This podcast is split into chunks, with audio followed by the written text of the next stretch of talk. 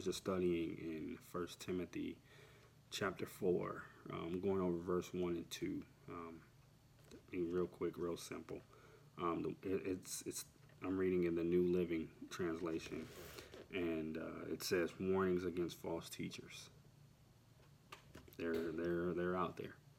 Um, so, verse 1 says, Now the Holy Spirit tells us clearly in the last time some will turn away from the true faith. They will follow deceptive spirits and teachings that will come from demons. These people are hypocrites and liars, and their conscience are dead. Wow. Wow. So, going into detail about that, I took some notes. Um, I just want everybody to know that word. First Timothy chapter 4, 1 and 2.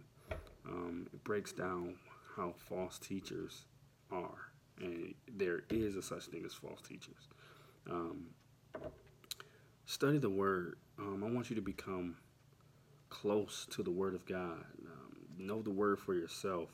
We know that people will use the gospel, the Bible, for their own gain or to make a point that will, you know, uplift them or whatever the case may be. Um, they would change it, take stuff out, add stuff to it, but that's not the gospel. The gospel is true as to what it is. It is what it is, and that's the word of God. And it ain't no sugarcoating. It ain't. It's the gospel always isn't a feel good thing. Sometimes it, it tells you and does the conviction inside of you to make you feel bad to say, I need to change. I need to repent.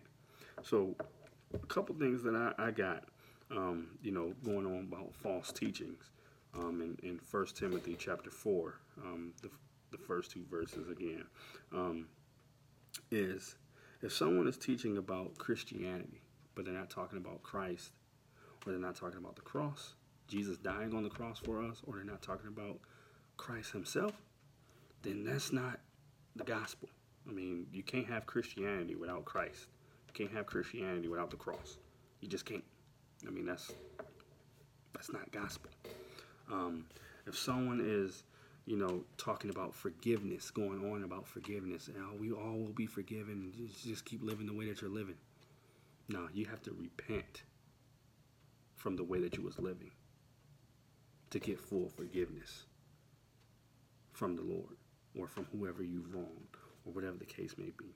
But it has to be forgiveness and repentance. So if someone's just talking about, oh yeah, everything's fine, you've been forgiven for everything, you don't have to change anything, that's not gospel. That's that is not the gospel at all. Um, another thing is like if another person is talking about heaven and they keep going on about heaven, they keep going on, oh, we will all be in heaven one day. Keep sinning, keep living the way that you're living, and don't say anything about hell. That's not the gospel.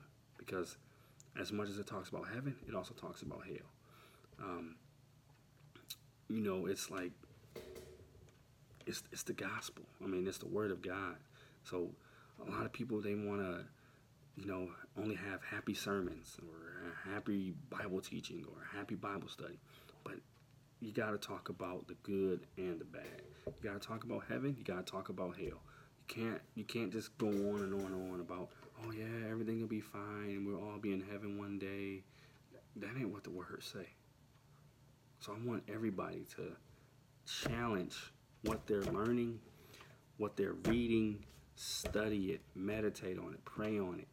You know, talk with God. Just study your word for yourself. Um, become intimate with it.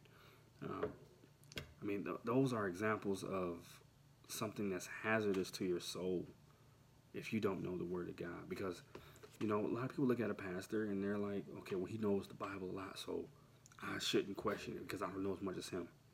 Yes, you can. You can question.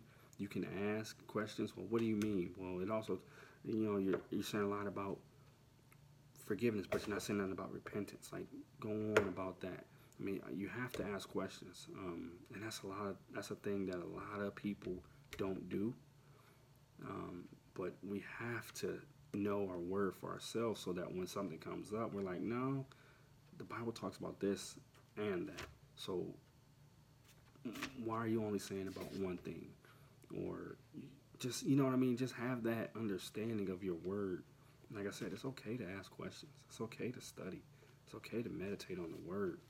Um, I just ask that you study the Bible for yourself and don't rely only on a Bible teacher or a minister or a pastor, but become one with the word for yourself. All right? So that was just something that was on me um, about, you know, false teachings. And that it, it really struck to me, like, study on that. So I've been studying that for the last couple of days. But I just wanted to make a video real quick about false teaching um, because we are in the end days and we, and we know that we know that Satan is always attacking and, you know, roaming and trying to deceive. And he, he will deceive with the scripture. I mean, he attempted Jesus with the scriptures. So I want everybody to know that it's real, but you also got to know your word. All right?